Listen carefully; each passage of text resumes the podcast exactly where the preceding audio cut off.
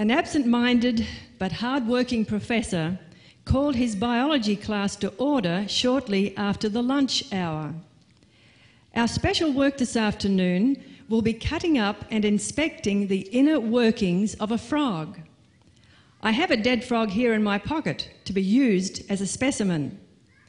He reached into his pocket and pulled out a paper sack, shook its contents on the table, and out rolled a nice looking cheese sandwich. The professor looked at it, perplexed, scratched his head, and muttered, That's funny. I distinctly remember eating my lunch. a frog, imagine. Obviously, the professor had too much on his mind. Ever feel that you've got too much going on in your life?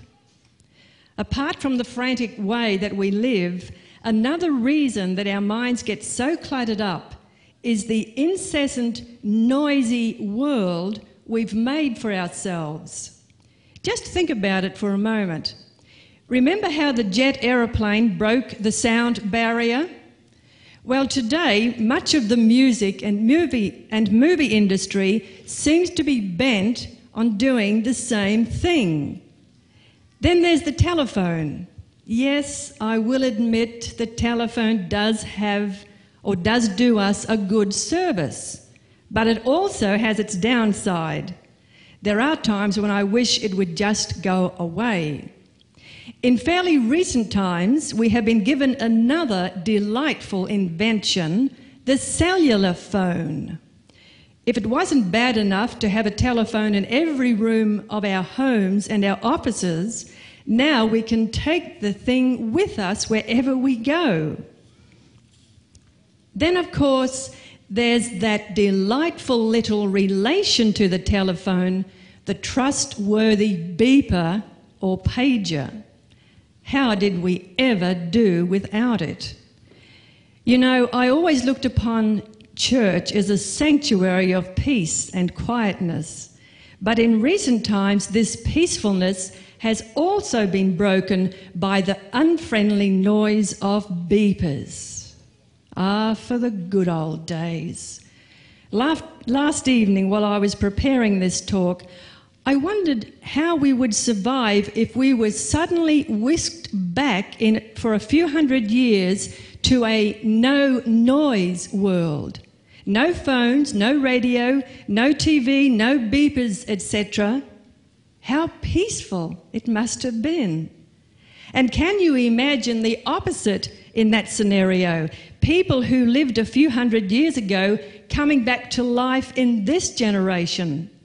The noise would frighten them. They would think that we were self destructing, and in a sense, they would be right. For too much noisy noise can destroy our peace of mind. Do you know that many of us today can't work or play without some kind of noise in the background? Two texts from the Old Testament are very appropriate for this age. Isaiah 30, verse 15 In quietness and in confidence shall be thy strength.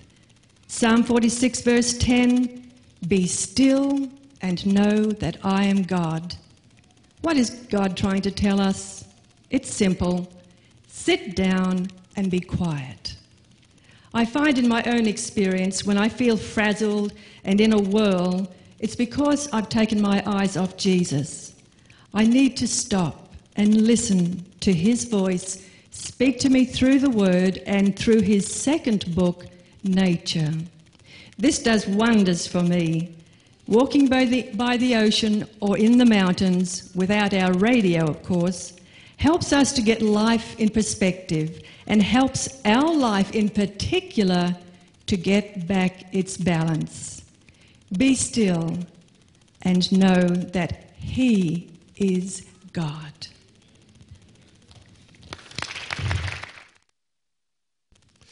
My topic today is When the Devil Comes Knocking. I just want to say a word about the Carter Report 3ABN Crusade, which is going to be telecast live from this spot commencing January 30, 1999. That's got a ring to it, hasn't it? 1999. We're going to have our television truck and some other facilities out the side here.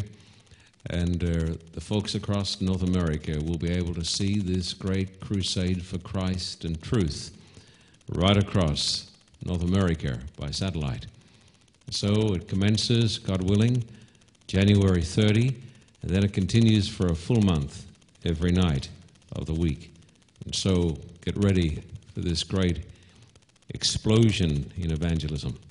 The topic is today when the devil comes knocking. But you'd never guess it unless you knew what I'm going to tell you today. Is there really a devil? And what is he like? In surveys that have been carried out across America, most folk, almost everybody, most people believe in God. They believe that there must be a great mind or a great source for truth and purity, that this must be found in a good God. But many, maybe most, do not believe in the devil. There are some mysteries, of course, that we need to think about, and that is the origin of evil. If there is an origin of good, then we would logically assume that there is a corresponding origin of evil. There's a mastermind of good, that is God. Is there not a mastermind of evil? I know that most folks have given up belief in the devil, but I want to read you this little poem that explores the origin of evil and if there's no devil, who's in charge of the evil? Men don't believe in a devil now, as their fathers used to do. They've forced the door of the broadest creed to let His Majesty through. There isn't a print of his cloven foot or a fiery dart from his bow to be found in earth and air today, for the world has voted it so. But who is mixing the fatal draught that palsies heart and brain and loads the earth of each passing year with ten hundred thousand slain? Who blights the bloom of the land today with the fiery breath of hell? If the devil isn't, and never was, won't somebody rise and tell? Won't somebody step to the front forthwith and make his bow and show how the frauds and the crimes of the day spring up? For surely we want to know. The devil was fairly voted out. And of course, the devil is gone. But simple people would like to know who carries his business on. If there is no devil, then why is there so much premeditated evil in the world today? Of course, if you believe the Bible, you must believe in a personal God and a personal devil. What's he like? He's not what you think he's like. He's a charming, intelligent, good looking fellow who was unfairly treated by the big boss. If you met him, he'd be about the nicest guy you had ever met. He's not a bit like that nasty little man in the fire red suit with a pitchfork. If you met him, you would be impressed by His Majesty, the devil. Would you please take your Bible and come with me to Ezekiel 28 that gives us a description of his infernal majesty. Ezekiel 28. Everybody, please, if you've got a Bible, turn to the passages. Ezekiel 28 and verses 12 and onwards. And I'm reading from the New International Version, Ezekiel 28 and verse 12 and onwards. Son of man, take up a lament concerning the king of Tyre, and behind the king of Tyre was another being, and say to him, this is what the sovereign Lord says You were the model of perfection, full of wisdom and perfect in beauty. If you could see him, you would say, Wow, what a good looking guy. What a nice voice. You were in Eden, the garden of God. Every precious stone adorned you. Looks like he was into jewelry too. Uh, ruby, topaz, and emerald, chrysolite, onyx, and jasper, sapphire, turquoise, and beryl. Your settings and mountings were made of gold. On the day you were created, they were prepared. You were anointed as a guardian cherub, for so I ordained you. You were on the holy mount of God. You walked among the fiery stones. You were blameless in your ways from the day you were created till wickedness was found in you. So, if you were to see him, he's not that nasty little man in uh, that red suit with cloven hooves and a pitchfork. If you could see him today, he would be the most exquisite, the most beautiful angel that you can imagine. And the Bible tells us that he is more than a match for any one of us. Did you hear this? He's more than a match for any one of us. Don't challenge him in your own strength. Come over here to Revelation chapter 12 that tells us of his devious and successful ways. Revelation chapter 12 and verse 7 and onwards. Revelation 12 and verse 7 and onwards, dear folks, that talks about this great being in his warfare against God. Revelation 12, verse 7 and onwards. And there was war in heaven. Michael, that's Jesus, and his angels fought against the dragon, and the dragon and his angels fought back. But he was not strong enough, and they lost their place in heaven. The great dragon was hurled down, that ancient serpent called the devil or Satan, who leads the whole world astray. He was hurled to the earth, and his angels with him. And notice how many angels, verse 4, please. His tail swept a third of the stars out of the sky and flung them to the earth. Angels are currently in. Almost everybody today believes in angels. The television series Touched by an Angel has been a hit. People believe in these warm, charismatic, helpful, fuzzy creatures. Angels do exist, and angels are a breed apart. They're distinct and glorious, and they are a higher order of created beings than human beings. They're very, very clever and highly intelligent. They're smarter than us, a lot smarter.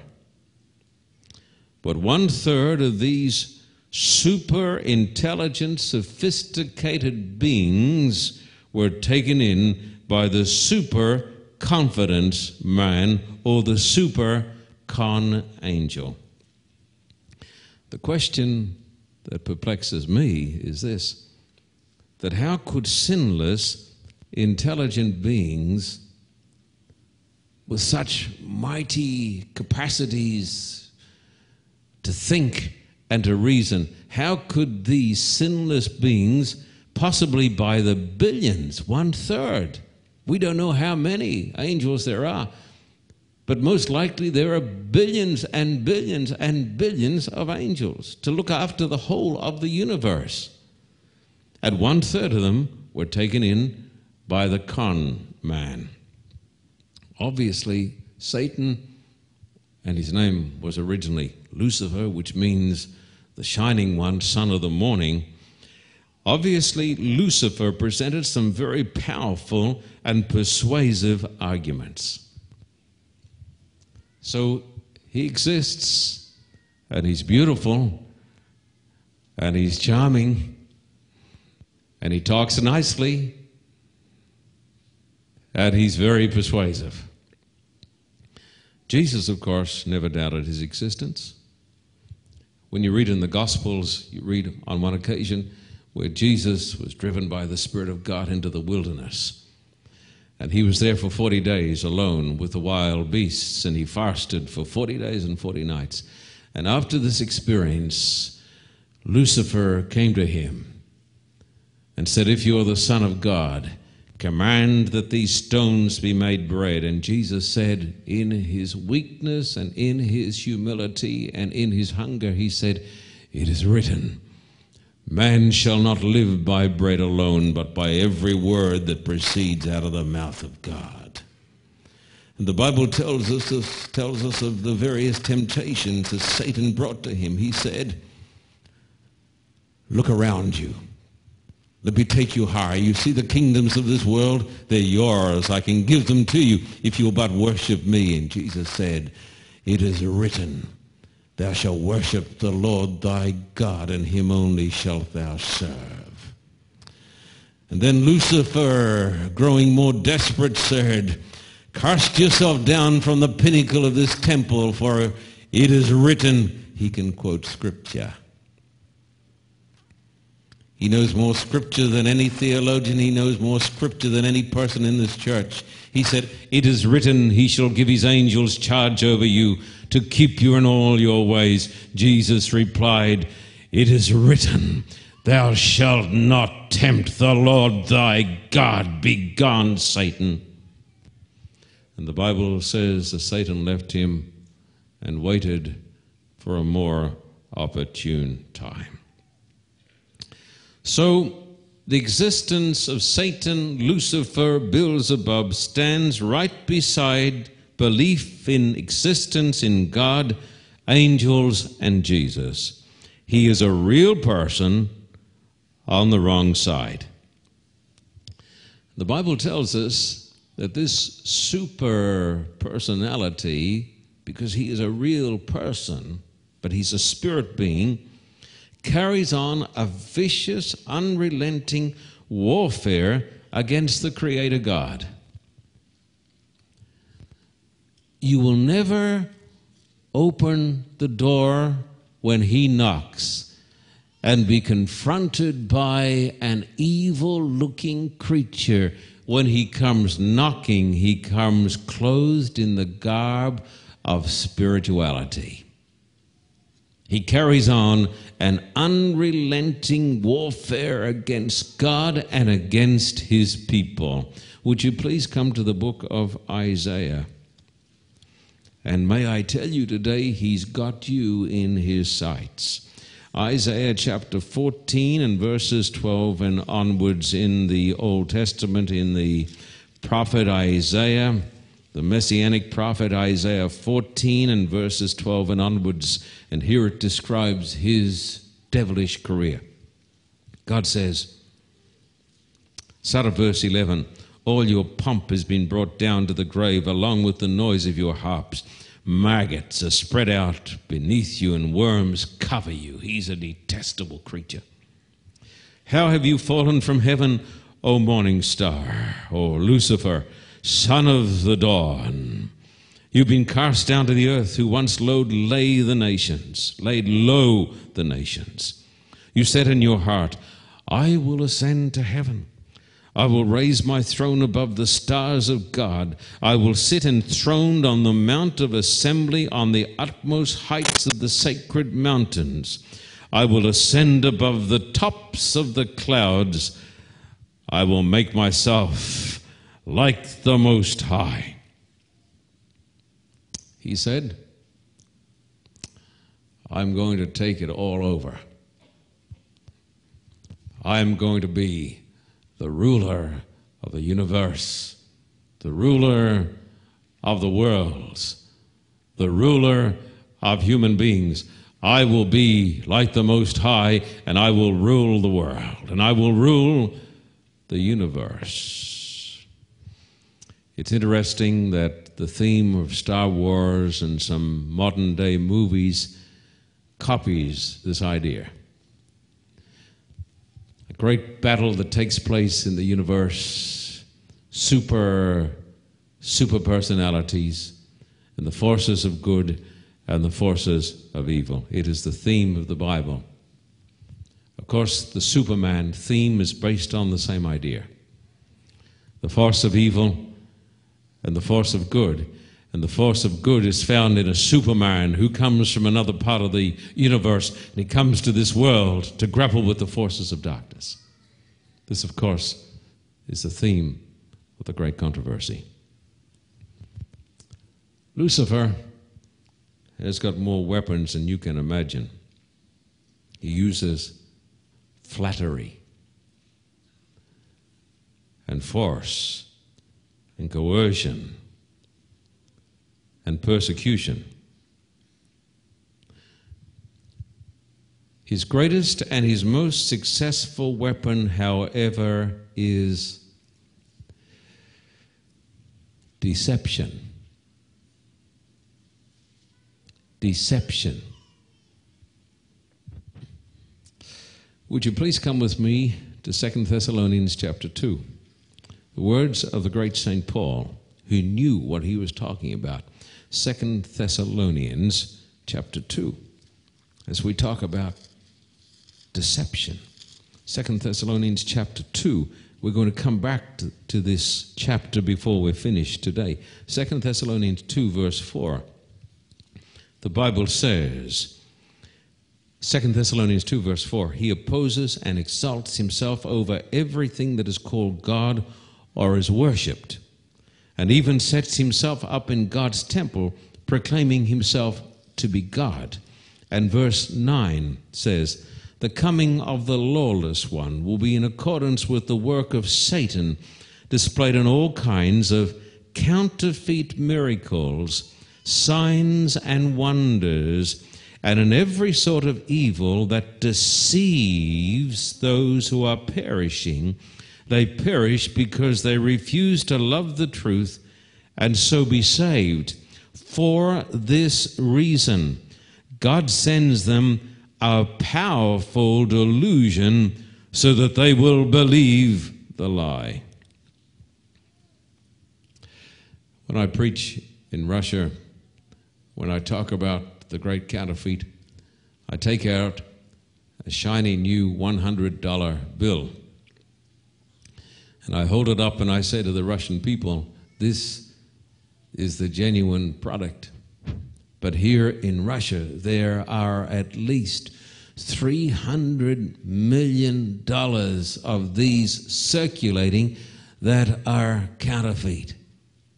$300 million, at least in Russia, counterfeit $100 bills. If you see the counterfeit, it takes a clever eye to pick the difference between the counterfeit and the genuine. Satan is the ultimate confidence man. And the Bible tells me, listen to this carefully, that when he said, I will be like the Most High, he was as good as his word. And he said something like this If God has a church, I will have a church. If God has a system of teaching, I will have a system of teaching. And most people will follow my system of teaching because I'll make it so alluring that as I took in one third of the angels, I will take in almost the whole human race. And that's why Jesus said when he met him on the battlefield, It is written. Your only hope, my friend, is a clear mind that trusts in the Word of God. I want you to come with me to the blackboard, and you can notice up, I've written here on the left side God's truth, and then the counterfeit. In my notes, I have texts to support all of these propositions. But you notice, number one, the Bible, God's Word. Jesus said, It is written, Man shall not live by bread alone, but by every word that proceeds out of the mouth of God. The counterfeit is tradition, the teaching of the church, which is man's word. The Bible teaches in 2 Timothy chapter 3 and other places the Bible and the Bible alone. The Bible and the Bible alone, not the teachings of men, but the counterfeit is the Bible as interpreted by the church, by the priest, or by the minister, the voice of the church. The Bible teaches salvation by grace through faith alone. That is the great teaching of the book of Romans, the teaching of the book of Galatians. It is the theme of Holy Scripture salvation by grace alone, through faith alone. There is a counterfeit that says we're saved by grace alone, through faith, plus good works wrought in our hearts by the Holy Spirit. That is the counterfeit, as shown in the documents of the Jesuits in the Council of Trent. The Bible teaches repentance. Jesus said, Except ye repent, ye shall all likewise perish. Repentance is turning from sin. I've been going this way, but I turn around. But there is a counterfeit that says, Do a work of penance. The Bible teaches that on the cross of Calvary, Jesus carried out one sacrifice for all time. Read the book of Hebrews, Hebrews 10, where the writer of Hebrews, chapter 10, says, One sacrifice for all time. The words are used once for all. But there's a counterfeit the Mass with many, many, many sacrifices when the priest stands before the congregation through the power of God as he believes it. The bread and the wine are turned into the body and the blood of Christ, and Christ is offered up not once, but a million times. I have here today an article by the Most Reverend Thomas Doran, the Bishop of Rockford, Illinois, USA. It's called Towards a a Eucharistic spirit. Let me read to you just a few of the statements by the bishop. He says, This most holy body and blood are not present everywhere, but only in the Eucharistic species, that is, under the appearance of bread and wine. At the Last Supper, Jesus changed bread and wine into his body and blood and commissions his apostles to do the same in the most blessed sacrament are contained truly, really, and substantially the body and blood together with the soul and divinity of our Lord Jesus Christ. This is called the doctrine of transubstantiation. He says, in union with his bishop, it is the priest who is the one person in the Christian community who has the authority or sacred power to change the bread and the wine into the body and the blood of the Lord. Catholics believe that the bread and wine, once consecrated, do not cease to be the body and blood of the Lord Jesus until the appearance of bread and wine are gone. This, of course, goes against everything that is taught in Scripture. At the Mass, we should give great attention to the moment of consecration. This is the time of transubstantiation when the body and blood and therefore the sacrifice of the Lord is made present. Now, listen to this statement from the good bishop. Each Mass has the same infinite value as his offering on the cross, which opened the way to forgiveness for every human being. Every Mass, every Mass celebrated every Sunday has the same value as Calvary. That, of course, goes against everything that is taught in Holy Scripture. The Bible teaches the Lord's Supper. Jesus said, This is my blood, this is my body. Our beloved Roman Catholic friends say that by the power of the priest, the bread and the wine are transformed into the actual body and blood of the Lord. This is the doctrine of transubstantiation. But Jesus also said, I am the door. Was he a door? He also said, I am the vine. Was he a vine? We understand that our Lord was talking figuratively, but the Church of Rome, through the doctrine of trans- transubstantiation, makes the bread and the wine into an unbloody sacrifice, and Calvary is repeated a million times. It sounds beautiful, but my friend, it is indeed a great counterfeit to the truth of the Bible. Now, the Bible teaches this is the truth that Christ is our high priest, but there's a counterfeit that there are many, many earthly priests. And so people are taught to go to the earthly priest and there confess their sins. The Bible teaches the confession of sin, but to God. But the counterfeit is the confession of sin to earthly sinful priests. Come with me over here. The Bible teaches the truth of the holy seventh day Sabbath. The Bible calls it the Lord's Day, but there is a counterfeit. It is the first day, Sunday, that has no authority at all in Holy Scripture. None at all, not taught in Holy Scripture. It is an invention of the church. The Bible teaches the baptism of adults by immersion, the church teaches the counterfeit, the baptism of babies by sprinkling.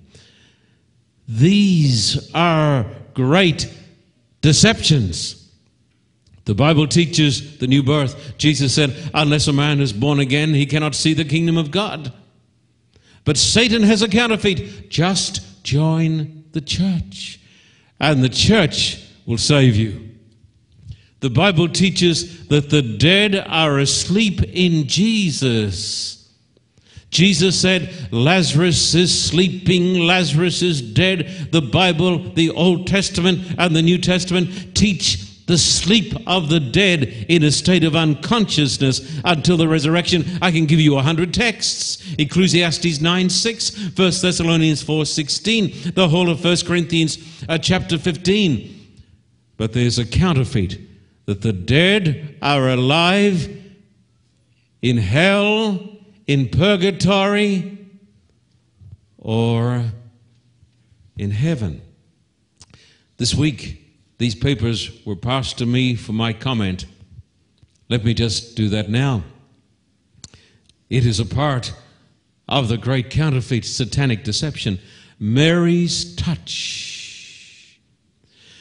Over there in Korea, and even the present Pope, God bless him and have mercy on him, is commenting on this that over there in Korea, they have a little statue and it bleeds copious amounts of human blood, and then special oil flows from the body. And there, Mary has appeared not only in the statue, but she has appeared in the sky, and she's come back with tremendous messages to the world. And the message is I will help you. I am your true Savior. I will go to Jesus, who seems to be a little indifferent, but I will plead with him for your salvation. And millions and millions of people are saying, Mary, and the Pope was saying this Mary is alive. Mary is talking to the world. Mary is our co savior. And they're seeing the sun, miracles in the sun, miracles in the sky, and many, many, many healings are taking place now in South Korea and in Mexico and in other places of the world as Mary comes and talks to the people. But Mary is dead. You say Mary is dead? Yes, the Bible says in 1 Corinthians chapter 15 that the saints of God who were living in the days of the apostles fell asleep. Now, the teaching of the Bible is this when a person dies, he doesn't go to heaven, He doesn't go to hell, and he doesn't go to purgatory. In these articles from Mary, there are several pages about purgatory.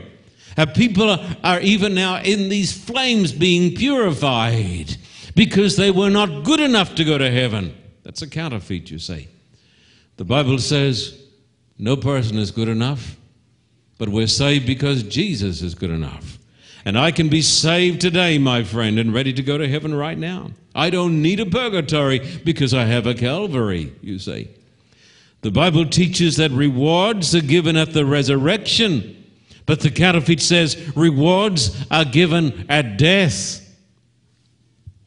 The Bible talks about the destruction of the wicked. Malachi chapter 3, verses 1 down to 3, and further on, it talks about the, the wicked being consumed by fire. And the Bible says the fire is going to go out, and there's going to be nothing left of the wicked. The wicked are going to be eternally destroyed. But the counterfeit says God is going to apply eternal torture. Most of us have never had the courage to think about that. Have you ever put your finger by mistake through a flame? And instantly the pain is so great that you recoil? Think of your finger being held in the flame until it is burnt to the bone.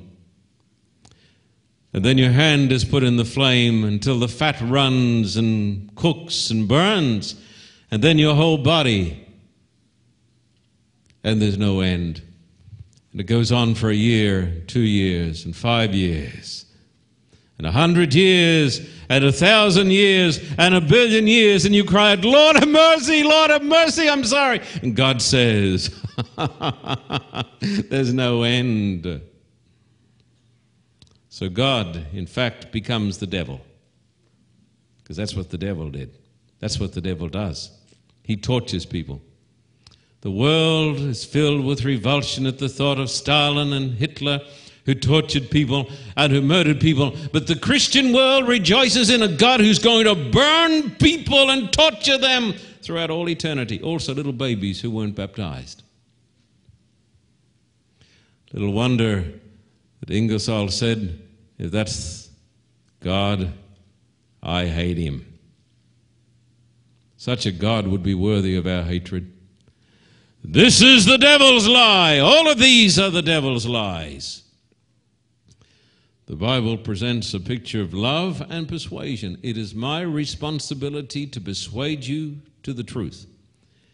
I will do everything I can to persuade you to the truth, but never, never, never, never use fear or persecution. The fear of an eternally burning hell belongs to the devil. Over on this side here, you can put persecution, lawsuits, all of those things come from the bosom of the devil himself and his agents. Down here, my friend, you have the counterfeits. And he does it in such a way that people are deceived. Did you know, however, that we haven't seen anything yet? The greatest work of deception, his masterpiece, his crowning work, is still to come. Did you know this? We haven't seen anything yet. We've only seen just a little, little bit of fireworks. Wait, my friend, until the fire falls from heaven. Would you come with me to Matthew 24? Matthew 24. Matthew chapter 24 and 15 and onwards. So when you see standing in the holy place the abomination that causes desolation, Antichrist, spoken of through the prophet Daniel, let the reader understand. Then let those who are in Judea flee to the mountains. Let no one on the roof of his house go down to take anything out of the house. Let no one in the field go back to get his cloak. How dreadful it'll be in those days for pregnant women and nursing mothers. Pray that your flight will not take place in winter or on the Sabbath. Isn't that interesting? Where it talks about the Sabbath, people tell me the Sabbath is abolished. It says, in winter or the Sabbath. Hey, is, is uh, winter abolished? Was that abolished when Jesus died? Come on, let's just think this through. Let's have a little bit of logic on this. Jesus is talking about the last days. He said, Pray that you won't have to flee in the winter because of the cold or of the Sabbath. Why? Because it's God's holy day. Bless your heart. Can't anybody see that? That's so easy. Jesus said, Pray you won't have to flee in the winter. You see, people read the Bible, a lot of people do, simply to get out of it what they want to get out of it. So they read a text here, pray that you won't have to flee in the winter or on the Sabbath day, and they say, Hey, that proves Sabbath's abolished. Well, it proves that winter's abolished too. Doesn't prove anything. The Sabbath remains. So Jesus said when the Antichrist comes, there's going to be a test over this holy day, this Sabbath. So please read on if you don't mind.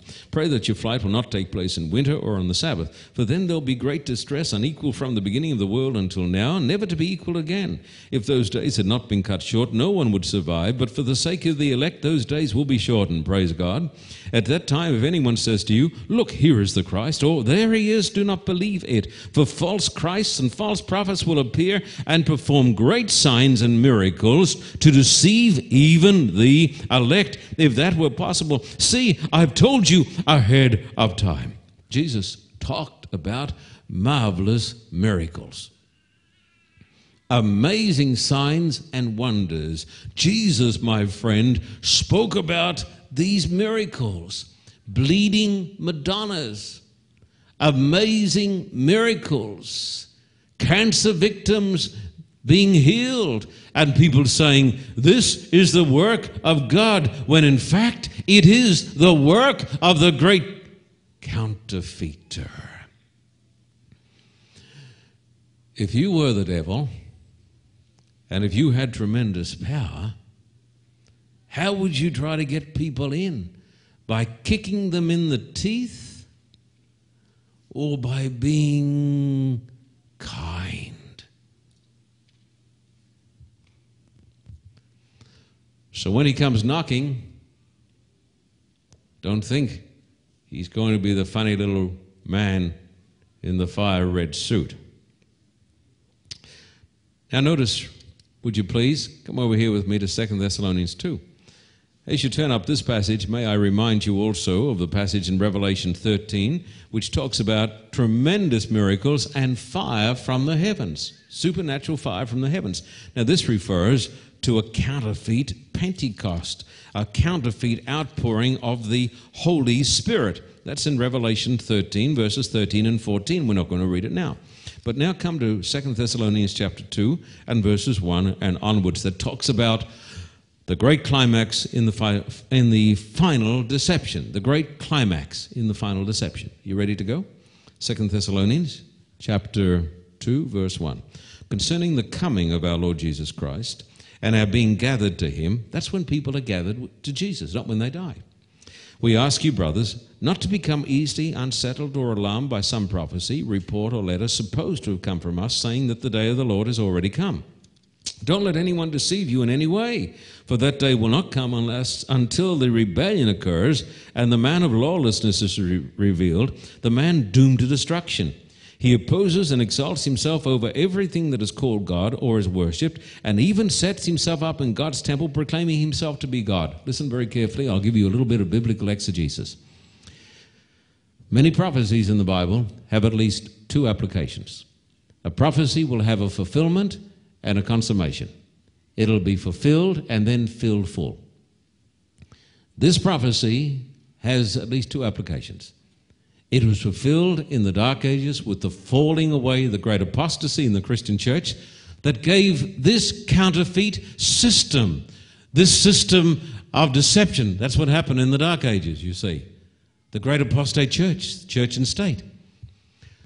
But this prophecy is going to be filled full in the last days when Satan himself is going to appear in the church and counterfeit the second coming.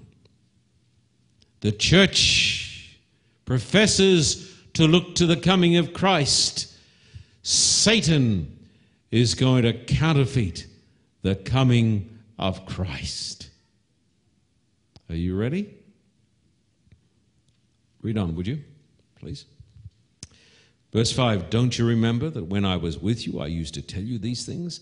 And now you know what is holding him back, so that he may be revealed at the proper time.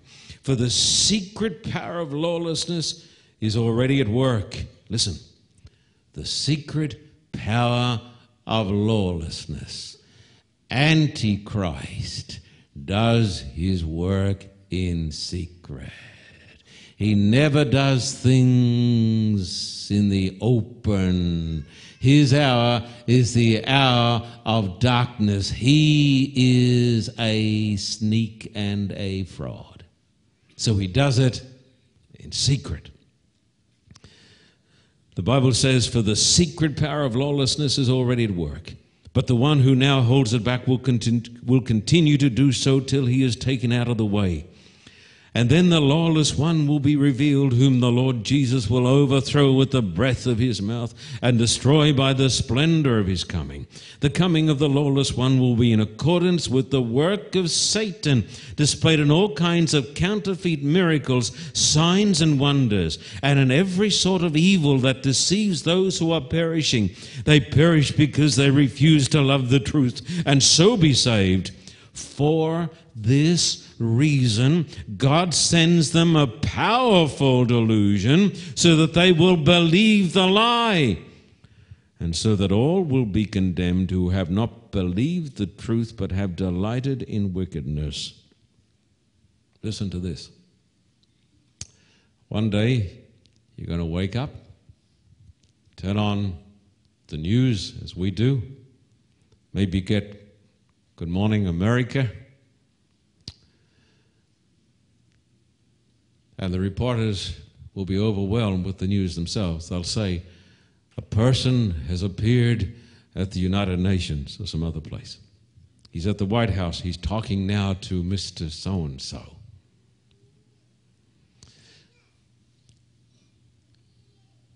He is Christ. He's preaching in the churches. Vast multitudes are gathering to hear him. The sermons are unlike anything we've ever heard, and there's a power with him. He's going to the hospitals, and cancer victims are getting up, walking out. He's touching people and taking the diseases out of them. And he's telling us we're going to have a world religion that is going to be based upon the counterfeit that we're going to have a worldwide church with a special day. And the dead are alive. The whole wide world is going to fall down and say, Thank God, Christ has come.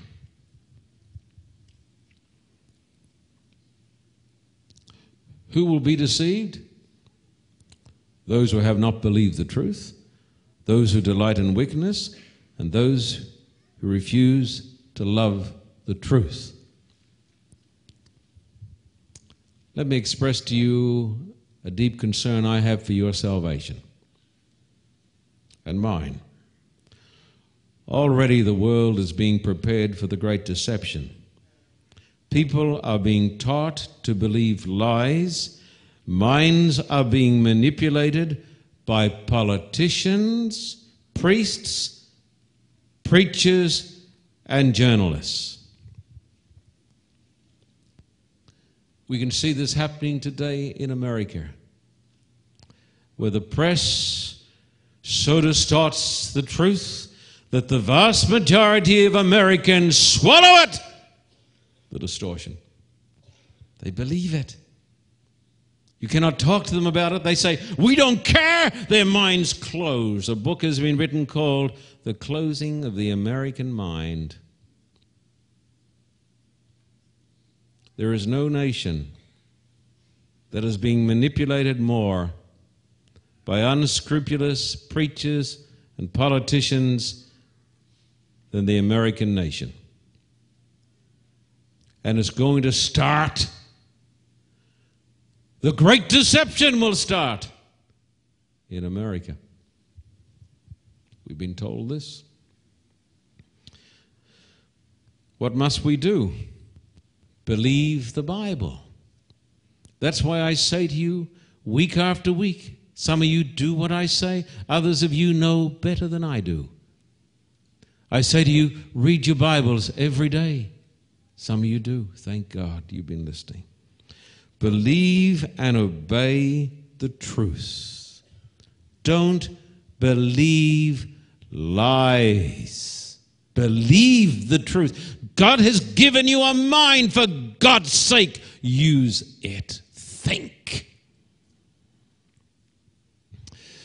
When John Huss was locked up in prison, before they burned him at the stake, he sent back a message to his disciples. He was the great Bohemian reformer, lived a hundred years before Martin Luther.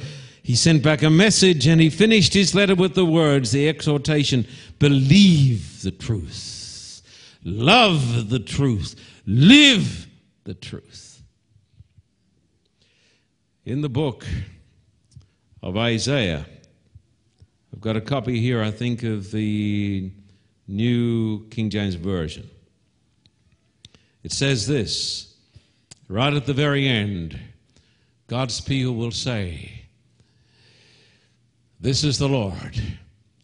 We have waited for him, and he will save us.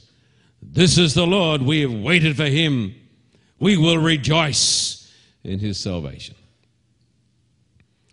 You see, there are going to be two groups of believers those who accept the counterfeit coming, and those who believe in the Word of God and who wait for the genuine second coming. There'll be two classes. And the first class, the big class who allow the press to do their thinking for them, or their church or their minister who are swept up with charismatic leaders who just go like dumb sheep to the slaughter, who have never thought an original thought in their lives, but simply are followers. There they are. There are their teachings. But there'll be a little group whose faith will be in God's truth. And they'll say, This coming is not the coming that we've been waiting for. We are going to wait on. And when Jesus comes in glory, they're going to say, This is the Lord. We have waited for him.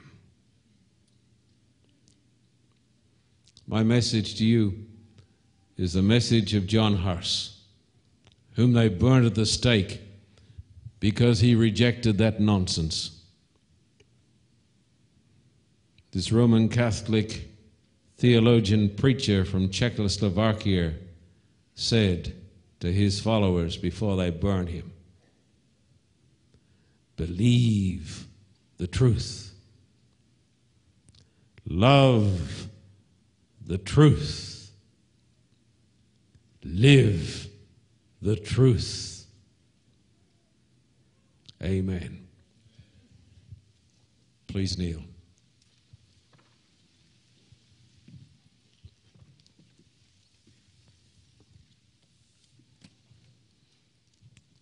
My Father, my prayer is that you will wake up this church and wake up this nation. And wake up the people who say they believe in this country. But Father, as we look at television and see the things that have happened in Washington and see how the people just believe lies and how characters, good people, have their reputations completely destroyed. Help us, dear Father, to be people of moral worth and help us to use the stuff that God has put between our ears. Not to be dumb sheep that follow journalists and politicians and preachers and smooth talkers, but help us to be people who've got backbones and people who think for themselves, who won't be pushed around, and people who have their faith down deep in the Word of God. Help us to be like the person or the people described by Ellen White when she said, The greatest want of the world is the want of men. Men who, in their inmost souls, are true to God. Men whose conscience is as true to duty as the needle to, to the pole. Men who will not be bought or sold. Men who will stand for the truth, though the heavens fall. Make us men and women like that today. Take out of our souls, Father, this dreadful, wishy washy, sickening, marshmallow religion that's got no substance to it and which comes from the pit. But help us, Father, to be Christians who believe in the Bible and who believe in reading their Bibles and who read their Bibles every day and who follow not any man except the man Christ Jesus. So bless these dear people here today that when Jesus comes, we will say, At last, this is the Lord. We have waited for him. For Jesus' sake, amen.